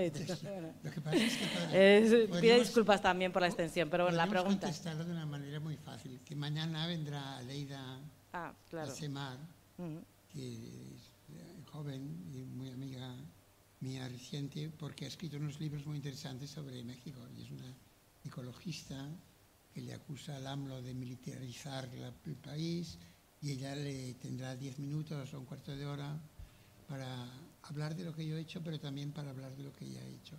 Y como México claramente es, es importante y grande y vale la pena, pues mañana tendremos una respuesta. Vale. Bueno, la pregunta era cómo incluir al estudio de la economía política a los cárteles y cuando no hay manera de que el Estadio medie con estas empresas. Eh, bueno, y luego si de cifras recientes, el resto se las mando yo, porque si no, pues son muchas, para que conteste mañana. El otro para para el crecimiento. Yo creo que, me olvidé decir que al hablar de marxismo debería haber dicho que James O'Connor, que era un marxista, economista de los años, uh, ¿de qué años? 90, ¿no? 80, 90, y que fundó la revista esta que se llama Capitalismo, Naturaleza y Socialismo el año 90, de la cual mi revista esta es una, una hijada, digamos. Y al principio de la revista Ecología Política publicamos traducciones de él, que tenía esta teoría de la segunda contradicción del capitalismo. Decía el capitalismo, como había explicado Marx, hay una tendencia a la sobreproducción para ganar más dinero, pero explotan a los obreros, los obreros no pueden comprar lo que producen, simplificando. Este es un tipo de primera contradicción. Otra primera contradicción es cuando los obreros tienen pleno empleo y piden salarios muy altos y también hay un profit squeeze, como se decía en los años 60, se, se, se imita, ¿no? se eh, disminuye el beneficio de las empresas porque los obreros a veces tienen buenas épocas y protestan, eh, y hay una huelga de inversiones, ¿no? Entonces es otra contradicción interna del capitalismo. Espero que nadie aquí me excomulgue por simplificar todo esto, pero es así. Y James O'Connor dijo, hay una segunda contradicción, que es que el capitalismo cuando ah, avanza, usa, podría haber dicho, el trabajo gratuito de las mujeres, que es más bien lo que Nancy Fraser ha escrito en su libro Caníbales y Capitalismo o Estefanía Barca, mucha gente ha escrito esto, el aporte no remunerado del trabajo doméstico, no remunerado, que no por gusto suelen hacer mujeres. Esto es un tema muy principal porque en horas de trabajo es el 20 o el 30 o el 40% de las horas de trabajo. Y luego el otro tema que también entra en cómo funciona la economía es el tema de las materias primas y de la contaminación. Entonces, James O'Connor no habló mucho del trabajo doméstico no remunerado. Hay libros como esta Marilyn Waring del año 88, un libro que, se llama, que está en castellano, que se llama Contando para nada, no, no cuenta para nada. Y lo hizo traducir Lidia Falcón. se llama Counting for Nothing, no me acuerdo cómo es la traducción, pero diciendo el PIB se olvida de la mitad o de la cuarta parte, se olvida de lo más importante, la crianza de los niños y cuidar a la gente. Entonces todo esto está discutido ahora. También está discutida ahora la parte ecológica, que era la de la segunda contradicción del capitalismo. Y yo le doy toda la razón, lo vio muy bien. Y dijo, y esto va a aumentar los costos de las empresas. Y ahí es donde yo creo que se equivocó, porque no es tanto los costos de producción, sino eh, no es internalizar, es como la gente protesta fuera del mercado, protesta y, él lo veía muy bien y en su revista, en los primeros años de la revista, publicó artículos sobre el movimiento antirracista de justicia ambiental en Estados Unidos. Me acuerdo un artículo de Patrick Novotnik, Novotnik que lo traduje yo mismo al castellano en, para la revista Ecología Política. ¿eh? Y yo siempre he dicho, ¿quieres protesta? Es una especie de colección, ¿no? En inglés una assortment, así como una, una, colección de gente diversa que pueden ser una mujer, una Berta Cáceres, puede ser una, una Gladys del Estal, una licenciada joven vasca, puede ser un hombre mayor que le da por salir a la calle a protestar contra el cambio climático. Puede ser las amigas de Greta Thunberg, no solo en Escandinavia, las tienen en Kenia, por ejemplo, las tiene en la India, ¿no? Hay una en Kenia o en Uganda que está protestando contra un oleoducto que quiere hacer otra vez Total Energies, ¿no? Del lago Victoria hasta la costa de Tanzania y se llama, no me acuerdo qué, Natasti. Tiene un librito, fue a la Asamblea Francesa a protestar. Estas mujeres jóvenes se conectan, ¿no? Entonces, todos estos pero esto no es la clase obrera, lo siento mucho, no es la clase obrera. No podemos decir, es como si fuera la clase obrera. Si una monja protesta en Brasil es como si fuera la clase obrera. No, es una monja que protesta porque están matando a los pobres poseiros que son o indígenas que son desposeídos por los facendeiros que quieren apoderarse de la tierra para sembrar soja. Estos son los protagonistas. Es decir, lo vamos a resumir todo a un lenguaje marxista de clase obrera, es, ah, si, no, si, lo haces gratis, si te lo hacen porque te lo paga alguien, no sé quién te lo podría pagar hoy en día. Pero creo que es una lástima porque te pierdes todo lo que está ocurriendo y las teorías que sí que podríamos discutir. Y lo mismo es con la gente que se pone a leer a Marx, a ver si Marx en algún momento hizo una carta manuscrita que nadie sabe leer. Yo tengo algunas de estas fotocopiadas, medio en francés, medio en alemán, tratando de entender lo que era la entropía y que nunca llegó a explicarlo, porque era demasiado joven para, o viejo quiero decir, no, llegó a tiempo y pensaba que ya tenía el esquema, como todos los que escribimos cosas pensamos, como ya tenemos el esquema la película, ya tengo el guion de la película, o ya tengo mi tesis doctoral, ya está. Y él ya pensaba que lo tenía.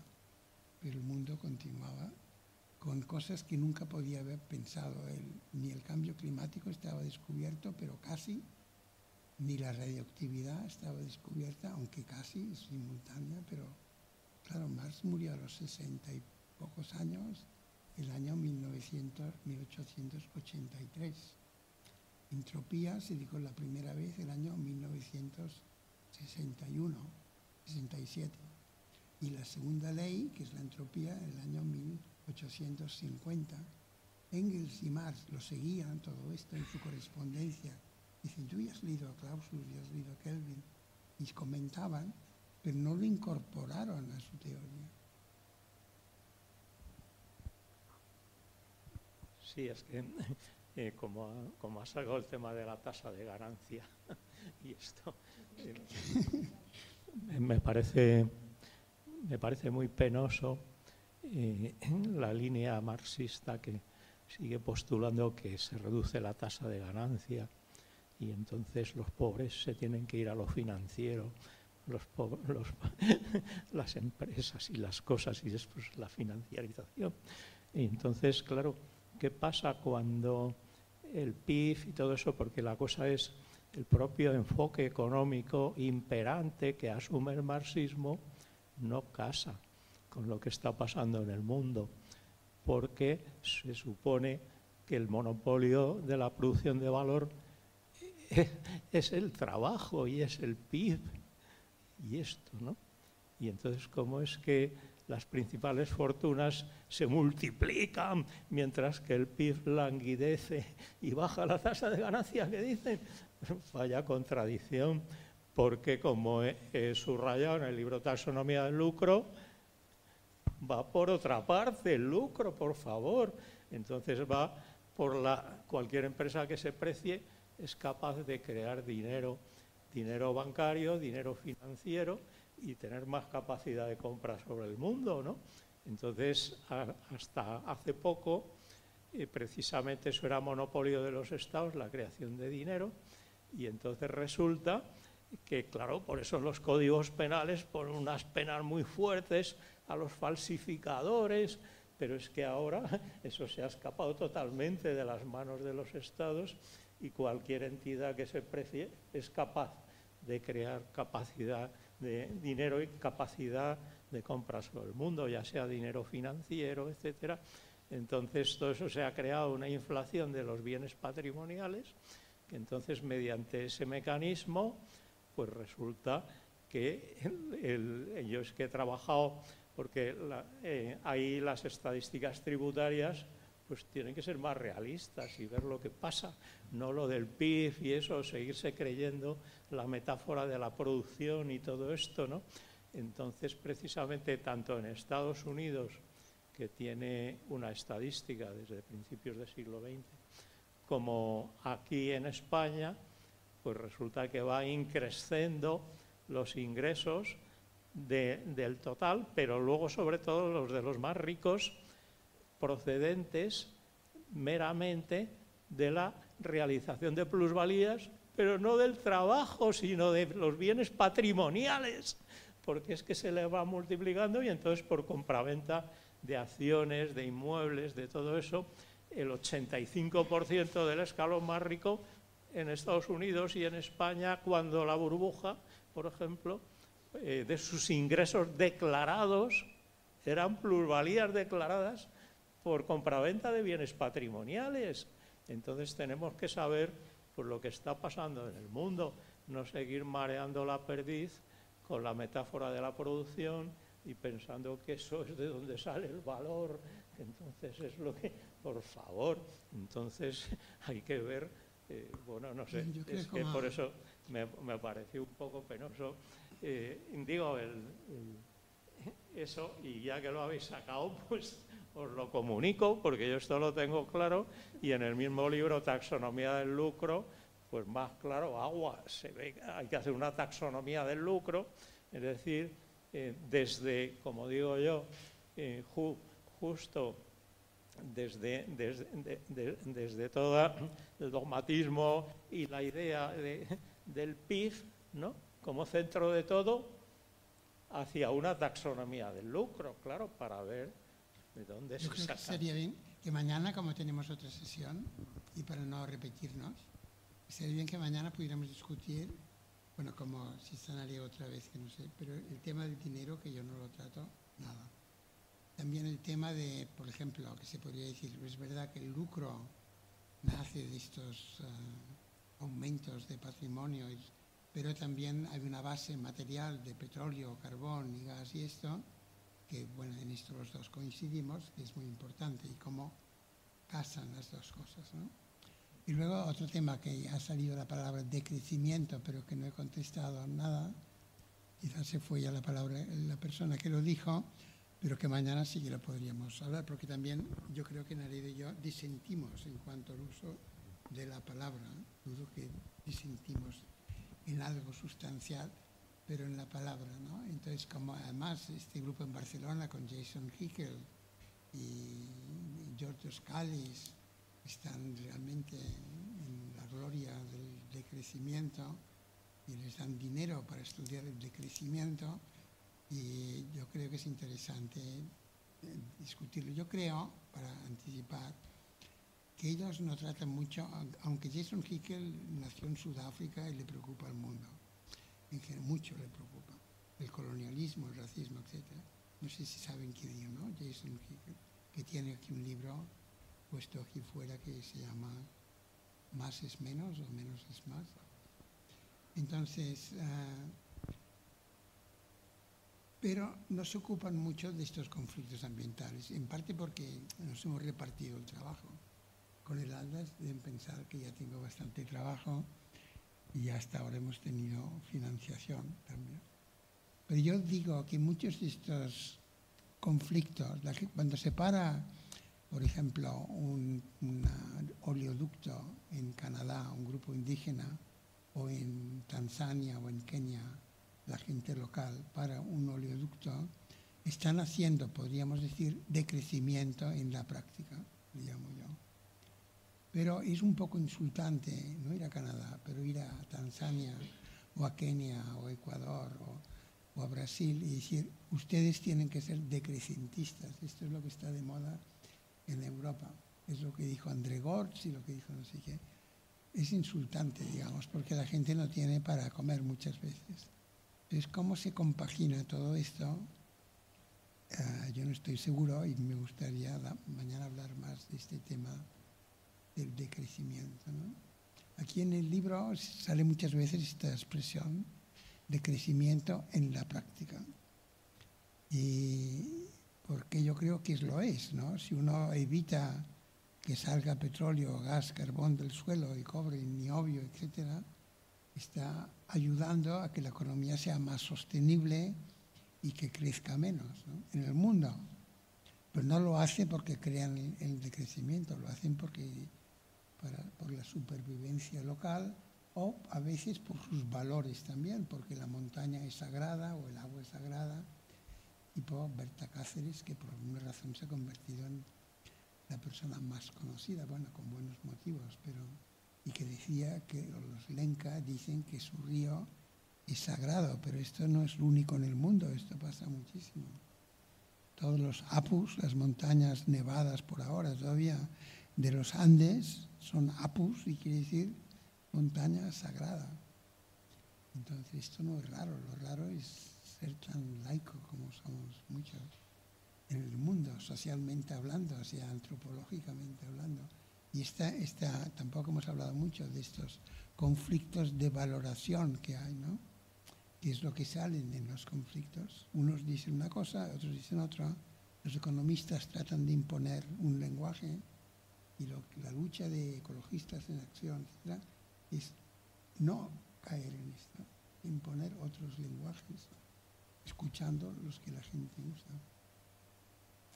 Bueno, o sea que queda cosas para hablar mañana. pues aquí lo dejaríamos. Muchas gracias a todas, a todos, a todos por haber venido, en especial a Jan. Y nos vemos mañana, a la misma hora.